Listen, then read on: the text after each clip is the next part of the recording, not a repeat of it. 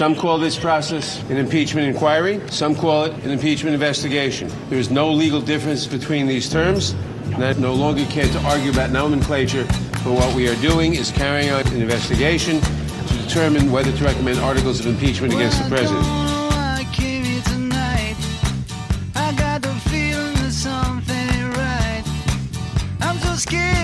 I fall off my chair, and I'm wondering how I'll get down the stairs.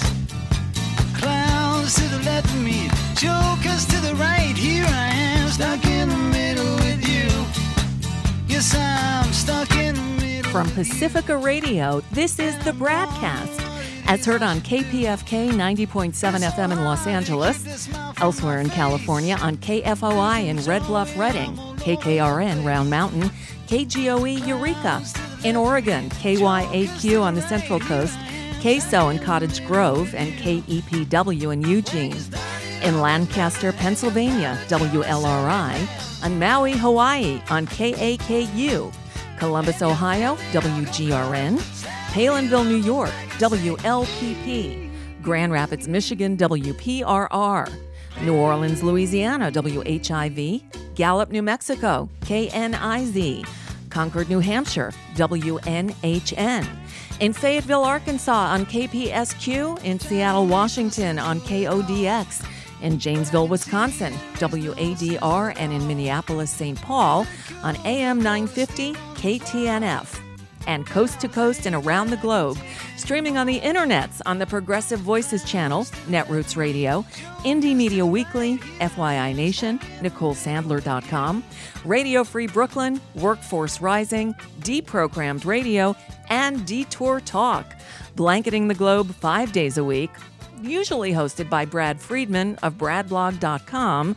But today you got me, Nicole Sandler, of The Nicole Sandler Show at NicoleSandler.com, filling in for Brad. Brad had a bit of a family emergency, so we'll be playing it by ear, but don't worry, we've got you covered. We've got a busy show planned for you today. We've got a new edition of the Green News Report. Thank you, Brad and Desi. We have a conversation with Krystal Ball, who is a very outspoken progressive, thankfully, on the air these days at hill.tv. And a conversation coming up in just a moment with a young man who's been inspired by the mass protests in Puerto Rico and Hong Kong and other places around the world and is wondering why we can't do it here. But we'll start with a couple of important news stories you need to know about. On Thursday, the House Judiciary Committee voted 24-17 along party lines to formalize the hearing rules for their impeachment inquiry. This gives Jerry Nadler some latitude in designating certain hearings, I guess, as impeachment hearings, allowing staff to ask questions and giving Donald Trump an opportunity to formally respond. Nadler spoke to the press after the vote. This morning, the Judiciary Committee adopted amended procedures to enable us to more effectively carry on the investigation that we're involved with. This investigation will allow us to determine whether to recommend articles of impeachment with respect to President Trump. Some call this process an impeachment inquiry. Some call it an impeachment investigation. There is no legal difference between these terms, and I no longer care to argue about nomenclature, but what we are doing is carrying on an investigation as to whether to recommend, to determine whether to recommend articles of impeachment against the president. With these new procedures, we will begin next week an aggressive series of hearings investigating allegations of corruption, obstruction, and abuse of power against the president. The investigation will go well beyond the four corners of the Mueller report, and we will be starting with our first hearing on September 17th, where we expect, among others, Mr. Lewandowski to testify. That clears that up, or not. The other big story that I want to make sure we get to today comes out of North Carolina, where the House Republicans used a 9/11 memorial ceremony as a ruse to get Democrats out of the chamber so they could override the governor's budget veto, which, among other things, killed Medicaid expansion. It's as sickening an assault on democracy as I've ever seen. North Carolina's Democratic Governor Roy Cooper explains what happened. Today, on the 18th anniversary of 9/11, while the state was honoring first responders, Republicans called a deceptive surprise override of my budget veto. Unfortunately, it's the people of North Carolina who lose. On a day when tragedy united our country, we should be standing together despite party. But instead, Republicans pulled their most deceptive stunt yet. When you have to use bribes and lies, whether to override a veto or to draw your own legislative districts, you are beyond desperate. We still have an opportunity to sustain this vote in the Senate, and I implore Democratic senators to remain steadfast. North Carolina's Democratic Governor Roy Cooper speaking about the unbelievable maneuvers pulled by the House Republicans there on Wednesday. It is just sickening. On Thursday, protests sprung out at the North Carolina State House, which brings me to my first guest today. One of my favorite columnists who I read regularly is Will Bunch of the Philadelphia Inquirer. And the other day I read a column that he wrote called September Days, Inside the Movement to Bring Hong Kong-Style Protests to America.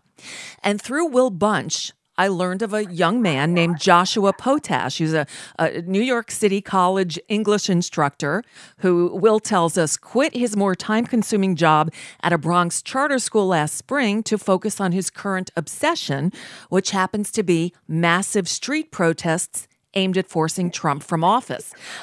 Joshua, I was thrilled to read about you from Will Bunch, and I'm really impressed with what you're doing because we need this kind of a mobilization here in America. So tell me what got you started on this and where you are in the process. Well, first of all, thanks, Nicole. Yeah, it was an honor to be written about by Will, and really happy to talk to you. And, well, there's two things that got me started. I guess one was seeing this incredible movement taking place in Hong Kong, and some of the similar movements recently around the world, especially in Puerto Rico this past summer. And then the other really inspirational thing is the Never Again action, otherwise known as Jews Against ICE. Right. They're inspiring not only because they're in the United States, but because they come out again and again and again. You know, they hit ICE facilities in D.C. and Milwaukee and L.A. And I grew up Jewish, so seeing them come out in such an organized fashion, a systematic fashion, you know, not just a flare-up and then disappearing, but seeing them come out again and again was really inspiring to me, and I got linked up with some of those folks, and that's part of what got this ball rolling. Yeah, awesome. You wrote a piece. It's up on medium.com. I will link to it from my blog at NicoleSandler.com and also at bradblog.com. But basically in it, you wrote a piece called The End of One and Done Protests. So the day after Donald Trump was inaugurated, obviously, we had a huge, massive global protest with more than 1 million people turning out. But as you describe it, it was a one and done. And the next day it was sort of business as usual. And here we are. What you're arguing for is what they were doing in Puerto Rico, what they are doing in Hong Kong. In Puerto Rico, they forced out a corrupt governor. In Hong Kong, they successfully got this extradition bill pulled. But it took concerted, regular, ongoing mass protests, and that's something that we don't have here. Now, this is a much bigger, the United States is a much bigger country than Puerto Rico is an island, and Hong Kong as well. How do we do something like that on such a massive scale? Well, I think we are an extremely spread out country, you know, geographically and population-wise, but I think there's a fact that I keep coming back to again and again, which is that perhaps the most liberal part of the country, or one of the most liberal parts of the country, is New York City and the New York area. And I'm based in New York City, and our metropolitan area has 20 million people. So we do have the density, we do have the numbers to make it happen here. And then in the D.C. or the D.C. Baltimore metropolitan area has approximately 10 million people as well. So we do have the numbers there as well. And in terms of making it happen, I mean, that's part of what the people I'm working with are trying to do.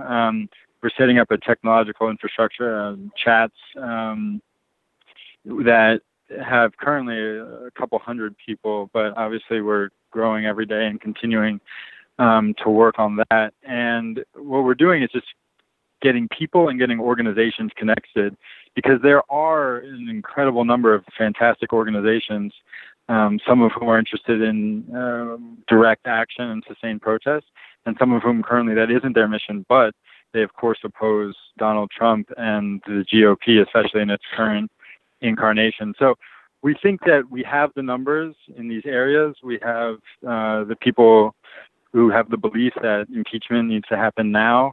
And it's mostly a matter of getting people connected, getting people on the same page, and getting to a point where when the call goes out, 100 organizations are sending it out at the same time. And it's not kind of scattered calls that we've seen recently here. It's more a group of people acting in concert, much like in Hong Kong, where this latest incredible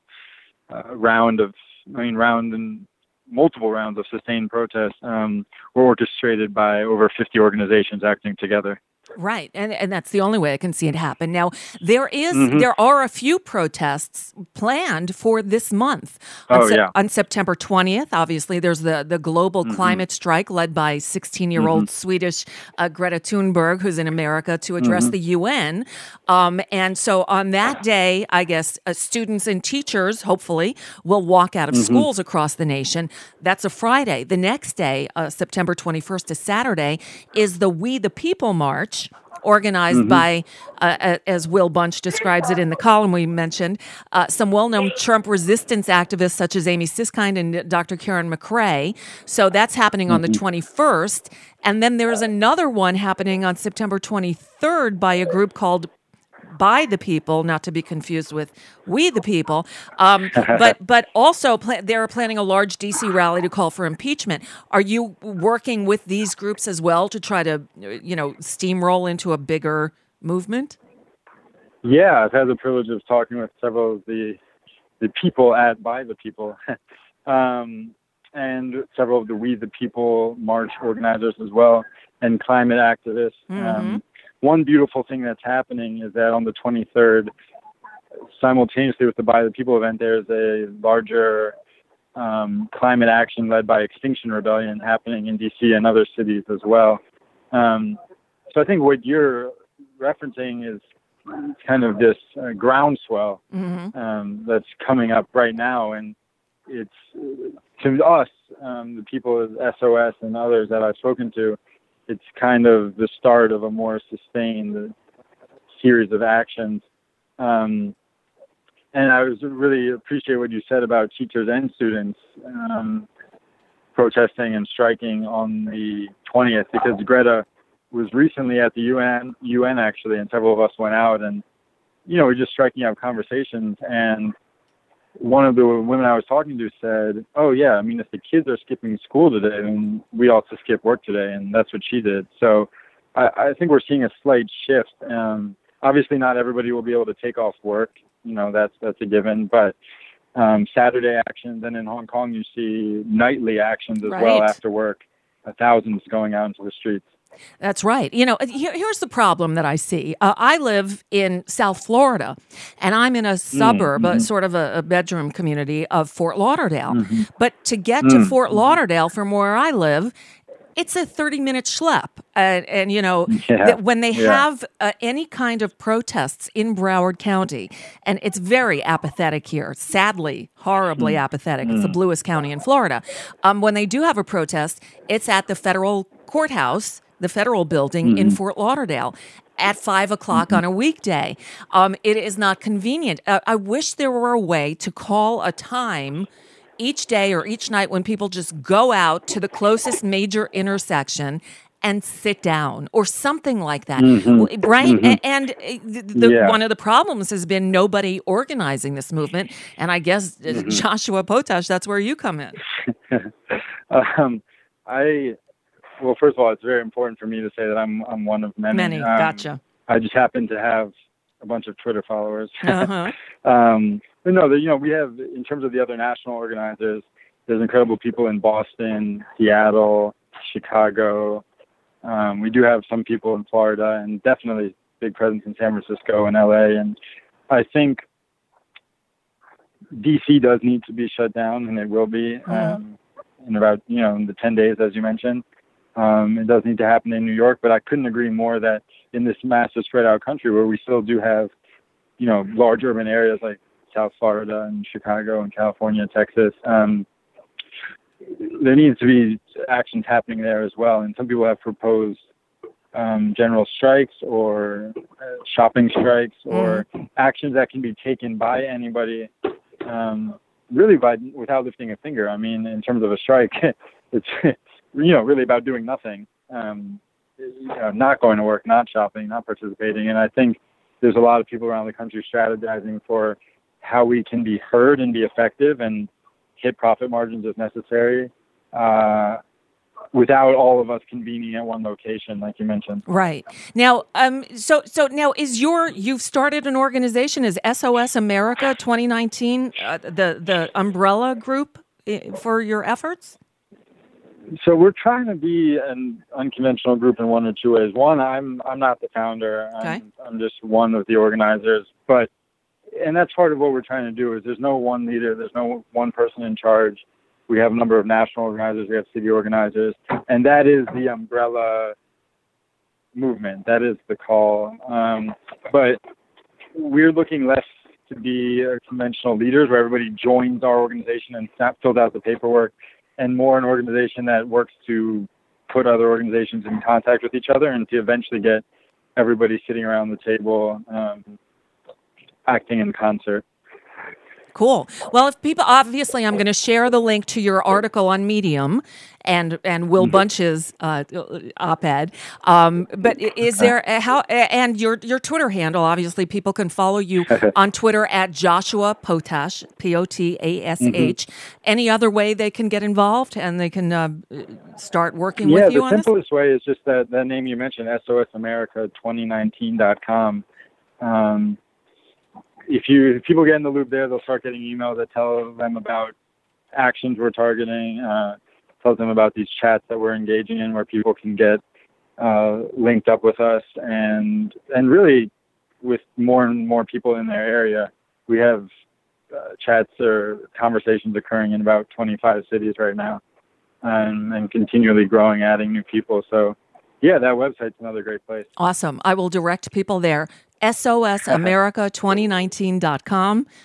Pretty soon you're going to have to change it to 2020.com, but that's okay. We'll deal with that when we get to it. Don't worry, we thought of that. Joshua Potash, thank you for stepping up and doing this. It's so important, and hopefully enough people will sign on and we can start making some impact here by taking to the streets. Thank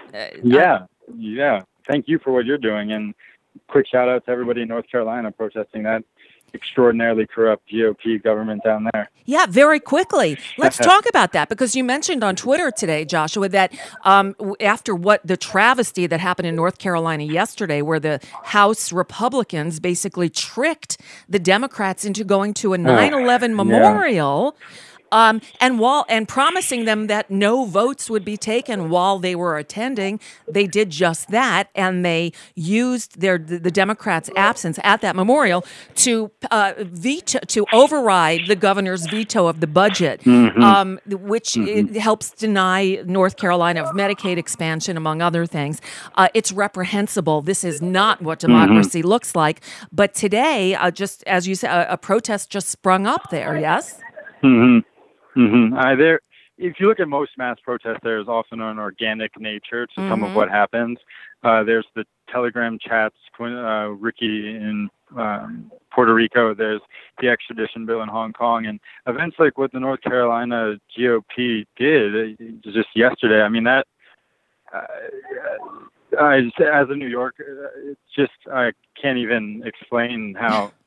I'm sure I don't need to most Americans, to most people, how vile that is. And then clearly you see the people in North Carolina responded immediately. I mean, they outside the State House, outside the General Assembly, in the State House, there people just just went over there. And it might not be the straw that breaks the camel's, that is going to break the camel's back, but it's one of the straws. I mean, the GOP just is unrelenting in their march towards fascism and away from democracy. That's exactly it.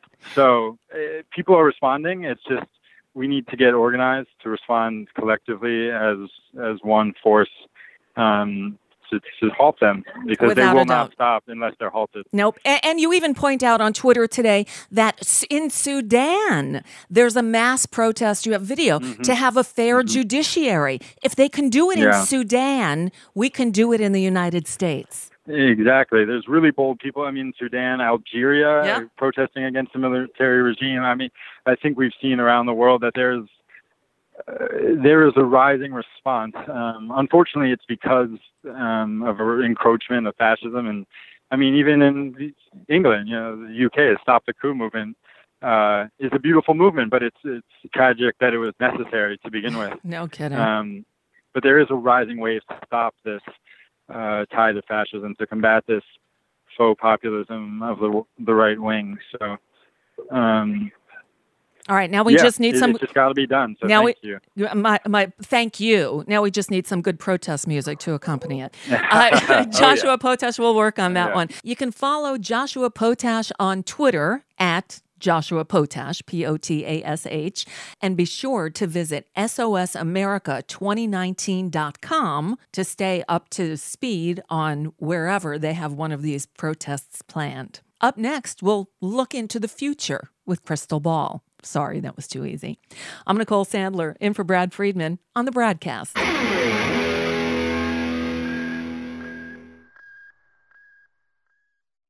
Hi, this is Desi Doyen from the Green News Report and The Bradcast. What the public hears on the public airwaves matters. At The Bradcast, we do our best to bring you accurate news and analysis on the issues that actually matter, and we do it all independently without corporate or political influence. But we can't do it without you, now more than ever. Please help us stay on your public airwaves by going to bradblog.com/donate to help keep us going. That's bradblog.com/donate. And thanks. Tell it like it is. Don't be ashamed. Let your conscience be your guide. You found The Bradcast. Today you've got me, Nicole Sandler of The Nicole Sandler Show, filling in for Brad and Desi as they're off dealing with a family emergency. We'll hold the fort down until they can get back. There's a problem with the corporate media. It's something that I rant about all the time on my show at NicoleSandler.com. In terms of cable news, we're limited, right? We've got MSNBC, CNN, and Fox. To be honest, none of them are straight news channels. They all have an opinion. They all have an agenda. The agenda is that of their parent corporations. With Fox, of course, you know what you're going to get. With MSNBC, well, they're owned by Comcast. So it should be no surprise that MSNBC seems to be in the pocket of Joe Biden. In fact, the evening of the day Joe Biden officially announced his candidacy, he went to a big money fundraiser held by, you guessed it, Comcast. As for CNN, I think they just serve the almighty dollar, the almighty sponsorship dollar. Who knows? So I'm always striving for the independent voices who are not controlled by any corporate entity and are not told what they can or cannot say. I had the opportunity to speak with Krystal Ball, who these days is hosting a fairly new show for The Hill. It's at hill.tv. And one of the first things that surprised me about it was how much freedom she appears to have to say what she's actually thinking. What a concept. I'm here. Thank you so much for being here. It's so nice to meet you, and I really appreciate you joining us today. Oh, it's my pleasure. I've been following you for a while, so the pleasure is certainly mine. Wow, thank you so much. Well, we know you. Many of us first learned about Krystal Ball when you ran for Congress in 2010, and after that, we saw you on TV as a political commentator. Then over on MSNBC, you were one of the co-hosts of The Cycle. And last year, you joined The Hill to co-host a new morning show called Rising. I got to say, I wasn't surprised to hear you got a new gig because I think you're a natural and you're really good on TV. But I was kind of surprised that you were going to The Hill, and even more surprised that you seem to have control over what you say. That you seem to be allowed to actually speak your mind. And The Hill, I always thought of as a kind of a conservative outlet. So I'm even more surprised that they let you do this. Was that part of the deal you struck with them? Well, I mean, look, they knew what they were getting when they hired me, right? I mean, I have not been shy about my views. I've written a book about my views. I've been fairly outspoken. So I knew when they reached out to me and they wanted me, that, they must have been interested in what I had to say. I think because, just being totally candid with you, I think that we are given a little more leeway than maybe we would be otherwise because my co-host is on the right. I'm on the left. So we do have a lot of different perspectives, but what is really a lot different is both of us represent a sort of anti-establishment view, mine from the left and his from the right. And so there's a lot of topics where we actually agree, right? Uh-huh. We agree on a certain level of media critique. We agree on a certain perspective of the way that the working class has been systematically screwed in this country. And so the dynamic is it's just a lot different than I think what's going anywhere else. And it's a conversation that I am every day excited to have. It actually gives me hope for where the country could go post-Trump potentially. Mm-hmm, mm-hmm. And, I'm grateful to get to do it. And yes, as you know, they have not censored me yet. No. So we'll see how long that lasts. It's awesome. And I appreciate them giving you free rein to speak your mind because that's what we need.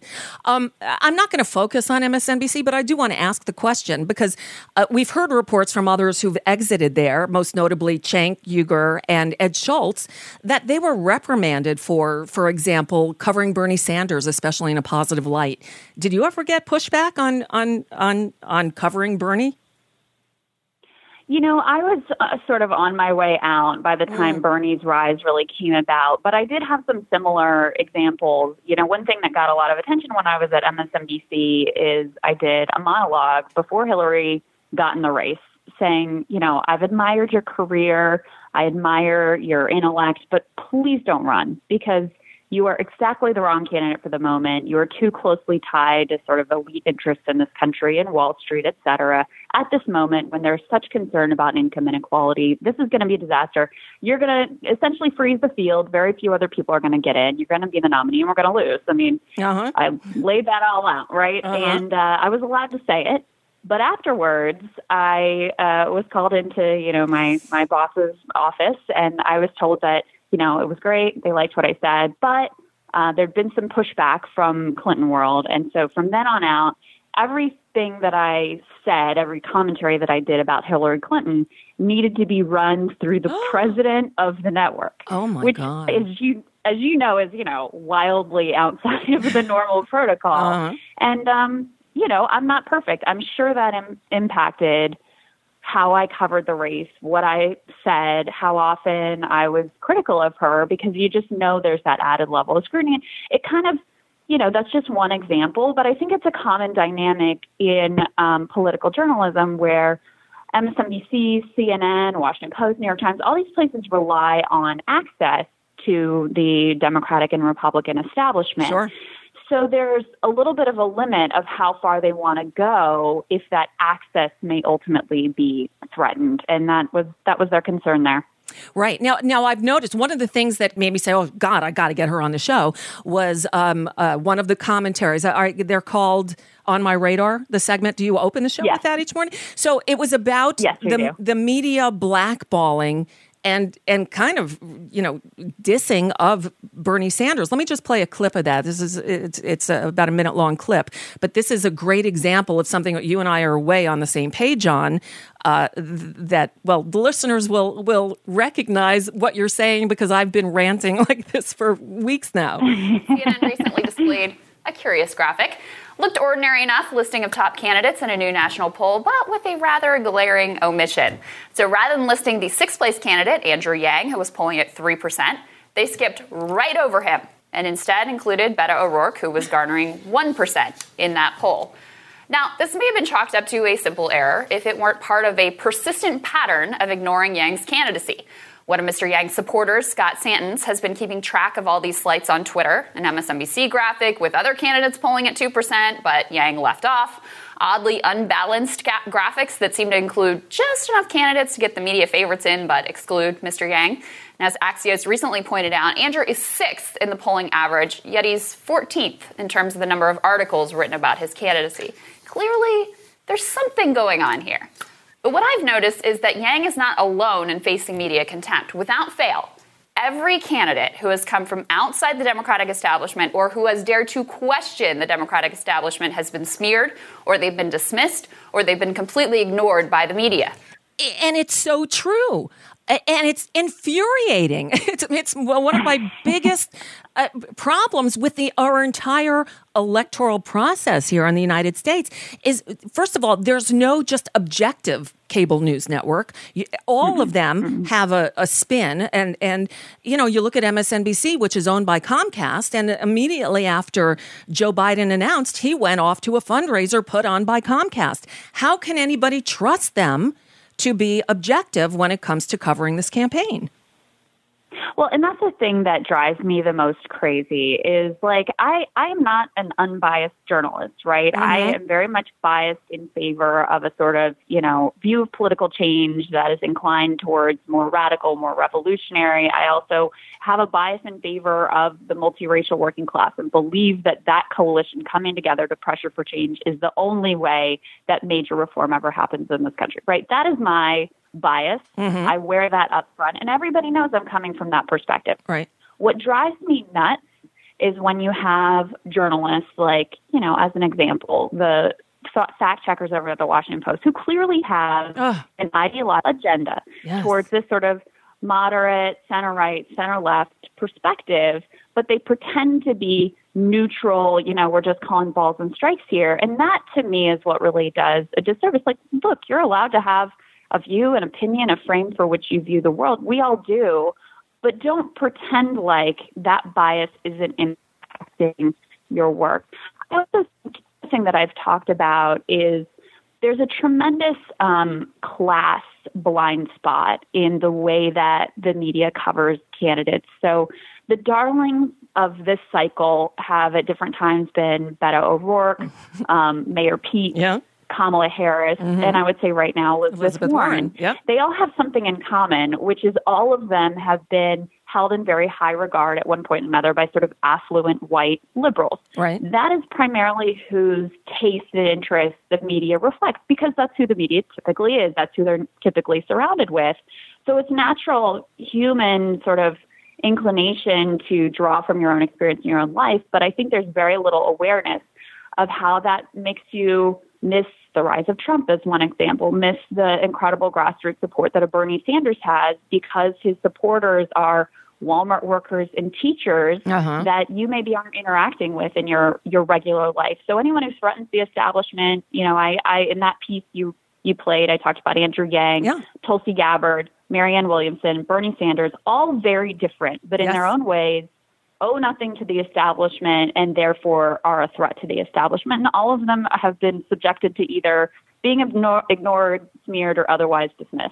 Yeah. And it's just, it's so blatant that I got to tell you, know, Joy Reid, she and I go way back. Where I live in South Florida, so I've known her for years before she went to MSNBC.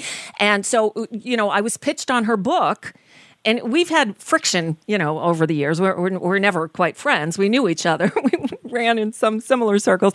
But I had her on the show, and we got into it over, you know, my contention that the DNC worked against Bernie Sanders. They totally sabotaged him. They did not want him and did everything possible to keep him from getting the nomination. And I believe if they had stayed out of the primary, as I believe parties should, that I think Bernie Sanders not only could have beaten Hillary Clinton, but I firmly believe he would have beaten Donald Trump.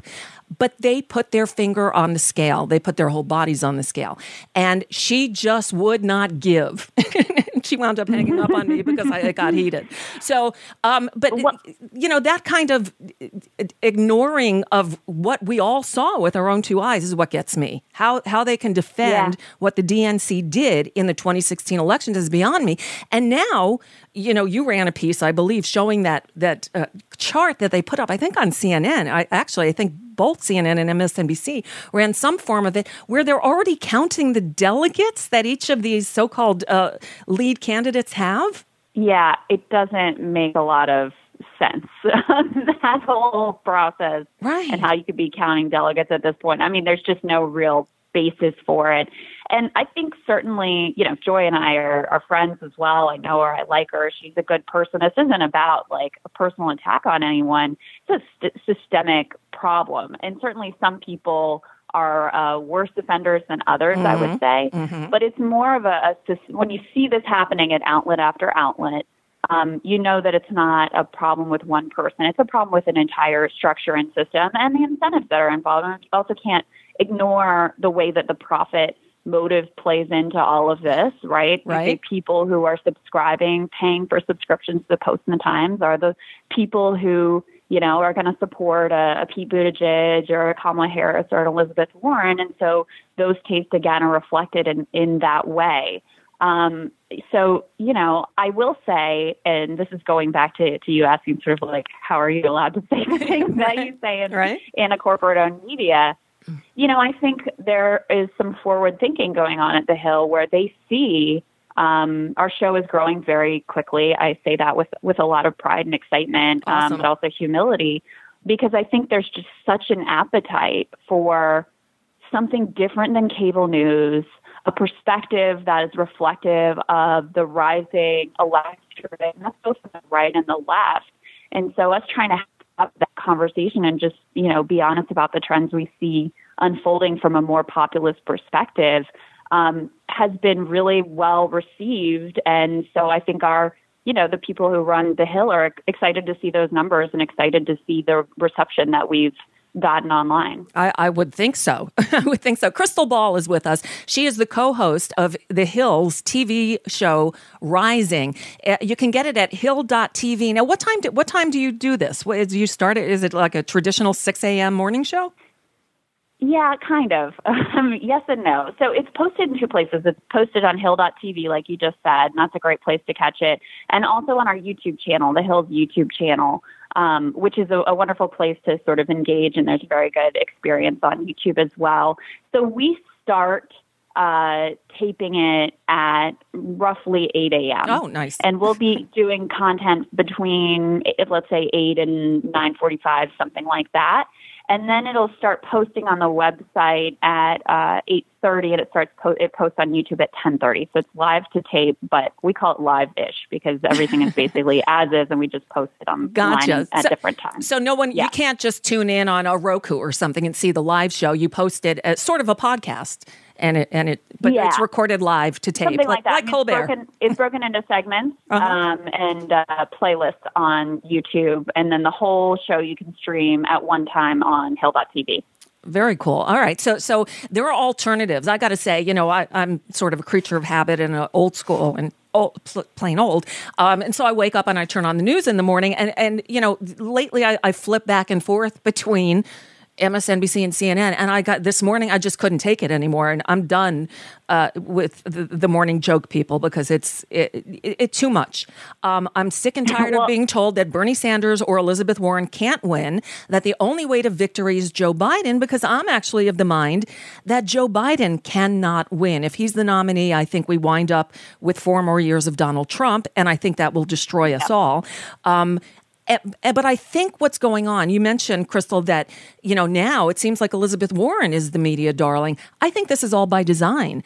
I think they are trying to stir up trouble within the progressive community. I think they want to pit the Bernie Sanders people against the Warren people and have them eat our own and get them out of the running and clear the way for Joe Biden. And it scares me because I see people falling for it. Well, that's been the game from day one. I mean, from the moment that they were on a debate stage together, they were trying to poke at him, to get him to, you know, attack one another. And neither one of them has taken the bait. And the reality is that if you look at their coalitions, they have very different coalitions. And this is a very, people in the media tend to have this very simplistic view of how voters actually select who they are going to support. And they think, okay, let's plot everybody on an ideological spectrum. And if you're liberal, here's your candidates. If you're conservative, here's your candidates. That's actually not at all how actual voters choose their candidates by and large. If you look at the Biden coalition and the Sanders coalition, two candidates who could not be further apart in terms of Democratic politics on the ideological spectrum, they have a lot more overlap at this point than the Warren and the Sanders coalition. Which is surprising. There's a lot different dynamics going on here than the media always picks up on. But yeah, I think you're right. They want to see those two battle it out. They want to see that fight. You know, there's certainly no love for Bernie among the media. So they want to see Warren go after him. And they love the drama of a fight. You know, that's the bottom line. It's great for ratings. That's it. It's all about ratings. And at the debates, it was so apparent when they were on the stage together, they kept trying to get them to go after each other. And I don't think either one of them are having that. I know Bernie Sanders put out a directive imploring his supporters to be civil, to not go on the attack. And what I tell people when I see them attacking Elizabeth Warren in my feed is stop it. Number one, ask the questions. It was brought to my attention that all of a sudden Elizabeth Warren's position on Medicare for All is absent from her website. And I went looking, and sure enough, there's not a mention of Medicare for All. There's not a mention of health care, which leads me to believe that she's working on a plan, another white paper, basically, with her plan. And who knows, maybe she'll announce it at the debate. But what I don't like seeing is people who are self-described Bernie Sanders supporters going after her, calling her name, saying she's a phony, saying that, you know, she's Hillary Clinton 2.0. So I have a problem with that. But, you know, then there is fodder. You did a commentary the other day, I think it was about a New York Times story, that said that Elizabeth Warren was powwowing with Hillary Clinton and doing outreach to the DNC. And it's disturbing. Knowing what I know and feeling how I feel about the Democratic Party, it bothers me. But let me ask you to look at it this way. She's playing politics. Obviously, Bernie Sanders will never be able to work with the DNC. It's a two-way street. They're not going to work together. You attract more flies with honey than vinegar, as the old adage says. Doesn't it make sense for Elizabeth Warren to try to work with them rather than be adversarial with them without necessarily going over to the dark side? I think as a purely strategic matter, you are absolutely correct. And yet it does concern me because as we know from watching politics for a lot of years, who gets you into power is going to matter a lot once you're in power. And so for me, I look at all these things. I look at, you know, the donor approach. I look at who you're associating with, who you're courting, who you're getting support from, all as whose phone calls are you going to answer when you're in the White House. Right. Right. Because best intentions or not, best plans or not, people are influenced by who they surround themselves with, who they're hearing from, who has influence over them. And so, you know, one of the things I said, there should have been a lot more red flags about how enamored Wall Street was with Obama when he was coming up, right? Without a doubt. George W. Bush. Yep. What's that? Without a doubt. Right. Yes. And so they get their bailout and nobody goes to prison, right? And George W. Bush, very much tied with oil interests, obviously, they get Iraq, right? Yep. Bill Clinton, very much, you know, supported by corporate interests, and they get NAFTA and deregulation and all sorts of goodies in the Clinton administration. And really, actually, you know, that's when the Democratic Party becomes sort of corporatized under that administration. So I just think that it's very important to watch how people are going about their campaigns, who they're associating with, who they're relying on for power, because it does matter in an ultimate administration. I agree with you completely about, you know, these like sort of nasty attacks. And I think Elizabeth Warren is vastly superior to like almost every other candidate in the race. Right. You know, it's a high class problem to have. If we're looking at Bernie Sanders versus Elizabeth Warren, that's a wonderful problem to have. Please. But I do think there are differences. Of course. And I think it's worth talking about those differences. And, you know, one of the things I've been sort of sussing out is like we were just discussing before, how different their coalitions are. and why that would be. What is it in Sanders' approach that's appealing to the working class? What is it in Warren's approach that's appealing to this, you know, sort of highly educated, affluent white base?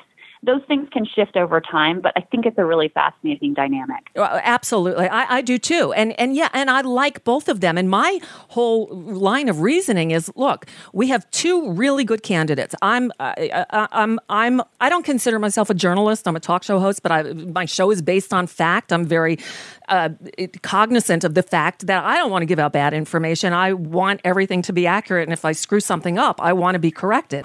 But I have definite opinions, and that's what I do. I voice my opinions. I'm a Bernie Sanders supporter. I was in 2016. I am now. I still think he would be, number one, the best candidate to go against Trump, but number two, the best president to effect real change in the way that we need it, especially to reverse all the damage that Donald Trump has done to us over the last few years. That said, I really like Elizabeth Warren. I wanted her to run in 2016 as well. I think she's great. And if we can't have Bernie Sanders, and frankly, I believe the DNC will do everything in their power to make sure he doesn't get the nomination, our next best bet is Elizabeth Warren. And after the two of them, frankly, I'm reaching. You seem to like Andrew Yang a little bit. I like him too. He's been on the show. I think he's smart. I just don't know that he's, qualified to be president. I think Andrew, what I find exciting about Andrew and find really exciting about his whole movement, which is, his supporters are probably the most enthusiastic of any candidate. I mean, you even mentioned him and they're sharing it like crazy. They're super excited. Uh-huh. They're all about it. And what I like about Andrew is that he is really expanding the Overton window. I think his critique of our obsession with work and like the cult of work and that work is the only thing that can give us meaning. I think he's right about his critique there. So I love that he's on the debate stage. I love that he's making his case. I love his sense of humor, his like levity and his intellect and his just like fact-based reasoning that he brings to it. So I really enjoy him. Do I think he's going to be the next president? I mean, look, Lord knows anything can happen now. Look who's in the White House right now. Yeah, but I know. So far, he hasn't been able to expand his appeal beyond a very solid base, although recent polls have shown him ticking up a few points. I just saw one from New Hampshire where he's tied with Pete Buttigieg in New Hampshire. It's pretty funny. But I love that he's there. I love that he's expanding the Overton window. And I love that he has put, let's have a debate about UBI and what the future of work looks like at the center of our national politics. I think he's done a vital service there. Oh, absolutely. And I'm the victim. My background, I've been in radio for 40 years this year. And wow. Yeah. And so 1979 in college is when I got in. I told you I'm old. But I was, I've been technologied out of a job, the entire radio industry. I played music on the radio in LA for many years. And before I got into politics. And while I was working at a station there, the Clear Channel, who owned us at the time, bought this company called Prophet, Prophet, but we know what they were looking for, because it allowed one disc jockey sitting in a studio in any city to open up a computer screen, get the music log of station in city X, and voice track and hit a button and have all those tracks go to that city. So if you're listening in New York City, you're hearing somebody who's sitting in LA who recorded their air shift, in an hour this morning, playing at 5:00 this afternoon. That's happening everywhere. There aren't live disc jockeys on the air anymore. It just doesn't exist. And what used to be one job for one person is now, one person doing about 10 jobs. So the entire industry that I've been in since college is destroyed. Obviously, I'm trying to do my own thing here, but this is what Andrew talks about. We're all going to be replaced by robots, and he's at least looking at that. I think he should have a cabinet position in a Sanders or Warren administration as, I don't know, Secretary of Workplace Innovation or something. Yeah, I'd love it. I mean, he could be Secretary of Labor. Sure. I'd be down for that. But, I mean, there's innovation. I mean, something, because he is so forward-looking and I think willing to think outside of the box. I've actually known Andrew. I met him when I was at The Cycle at MSNBC when he was doing Venture for America, and we kind of kept in touch since then. So he he came and talked to me when he was thinking about running for president.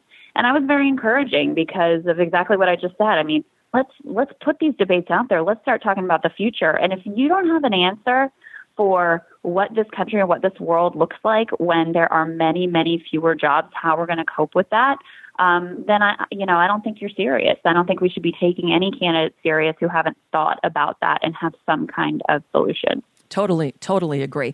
We're getting close to the end. Are you going to endorse anyone? Have you, or will you, or are you going to keep that to yourself? No, I don't think I'm going to endorse anyone. But, you know, look, like I said, I like Bernie Sanders a lot in terms of the top contenders. He's certainly my favorite. I think he's got the right theory of change. And I like his FU attitude towards everyone personally. I do, too. But look, I really admire Elizabeth Warren. Like you, I begged her to run in 2016. Mm-hmm. That was part of that Hillary monologue that got me in a little bit of trouble. Right. I want Elizabeth Warren instead. Yeah. And, you know, beyond that, like you, I think of the major candidates, it drops off a bit. I think Tulsi has a very important voice in terms of, you know, anti-imperialism. I think she's been very unfairly treated by the media and everyone else, but I think she has real courage. I think Yang is great for expanding the Overton window. There are other, you know, great aspects of different candidates, but kind of like you. Yep. I like Bernie. Yep. I like Warren, too. There you go. We're kindred spirits. Krystal Ball, what a pleasure to meet her and talk with her. Sadly, Krystal finds herself in the news today as she's being smeared, slut-shamed, actually, by Rush Limbaugh. Now, that's nothing new for Rush Limbaugh, as he's done this before. But seriously? That guy's still on the air? I don't get it. All right, I am Nicole Sandler of NicoleSandler.com, filling in today for Brad Friedman and Desi Doyen. They had a sudden family illness that they're dealing with, so we'll hold down the fort until they return. But they did leave us with a new Green News Report, and we've got that for you next. Don't go away. It's Nicole Sandler, your guest host for today's broadcast.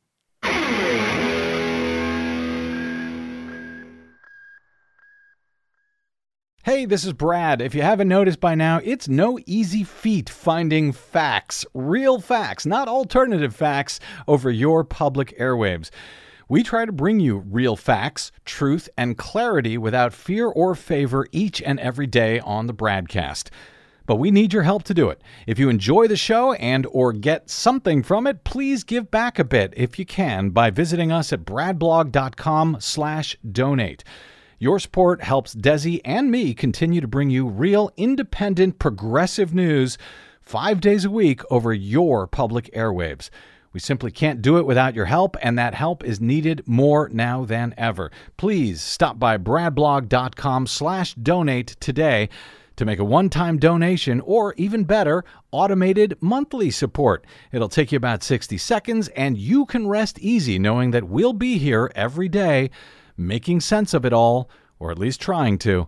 That's bradblog.com/donate, and thanks.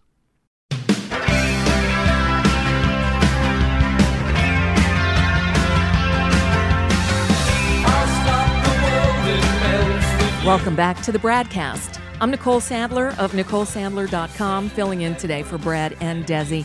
They're off dealing with a family emergency, but thankfully they left us a brand new edition of the Green News Report. You need to know that your stand is our stand. Global trade unions commit to walk out for global climate strike. Parts of the planet have already warmed 2 degrees Celsius. The benefits of investing in climate adaptation far outweigh the costs, report finds. Plus, the demonization of carbon dioxide is just like the demonization of the poor Jews under Hitler. Prominent climate science denier departs the Trump White House. Good riddance. All of those stories and more straight ahead from bradblog.com. I'm Brad Friedman. And I'm Desi Doyen. Stand by for 6 minutes of independent green news, politics, analysis, and snarky comment. Because you don't believe in climate change at all. You made a comment. Just a minute. I believe in climate change. Shut up. It's so sad to see another stable genius leave the White House. This is your Green News Report. Okay,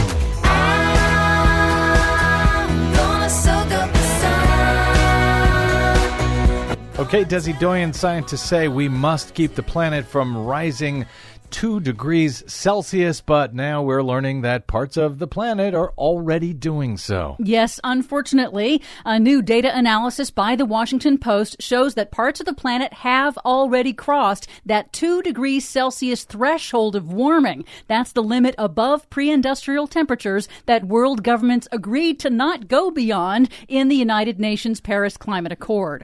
The new analysis finds that accelerating man-made global warming is adding new hot zones, including parts of the U.S. and much of Europe. In total, about 1/10 of the planet's land regions have already warmed 2 degrees Celsius. The analysis also found that global warming is changing the global circulation of winds, which is in turn altering key ocean currents, shifting them to new locations, and that is changing precipitation patterns that are key to agriculture. Meanwhile, the tallest peak in Sweden has lost its title thanks to climate change. 2 hotter than average summers have eroded the glacier cap on Mount Kebnekaise, located above the Arctic Circle. Which mountain? Kebnekaise. Oh. Scientists say that over the last 50 years, the height of Kebnekaise's tallest peak has dropped by nearly 79 feet. Accelerating glacier melt around the world has serious implications for regions that are reliant on glaciers for drinking water and hydroelectric power.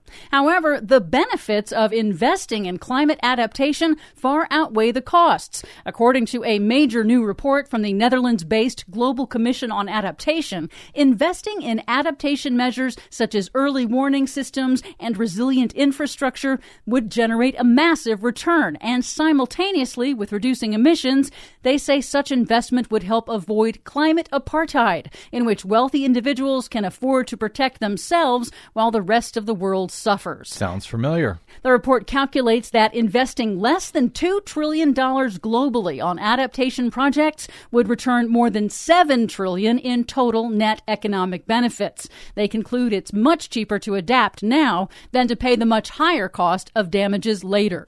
Some good news, senior Trump White House advisor and prominent climate science denier, Dr. William Happer, is leaving the administration after failing to convince them to launch an adversarial review of climate science to undermine the National Climate Assessment. Couldn't Happer to a nicer guy. Dr. Happer, who is not a climate scientist, famously likened attacks on fossil fuels to the demonization of Jews under Hitler. But like CO2 in the atmosphere, Happer's climate denial will remain in the White House long after he is gone.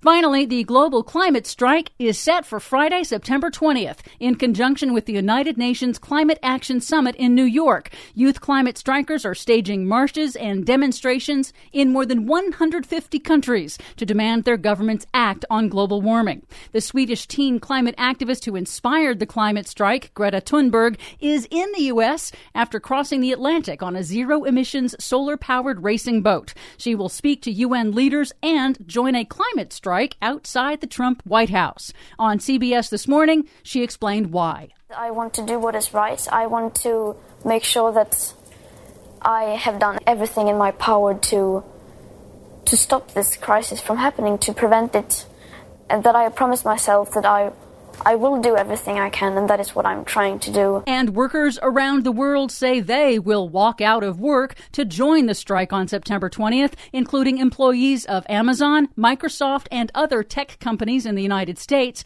This week, the head of the International Trade Union Confederation, Sharon Burrow, announced their members will also join the global climate strikes around the world where laws allow. For unions, we've said for a very long time, there are no jobs on a dead planet. No jobs on a dead planet. Well said. For much more on all of these stories and the ones we couldn't get to today, please check out our website at greennews.bradblog.com.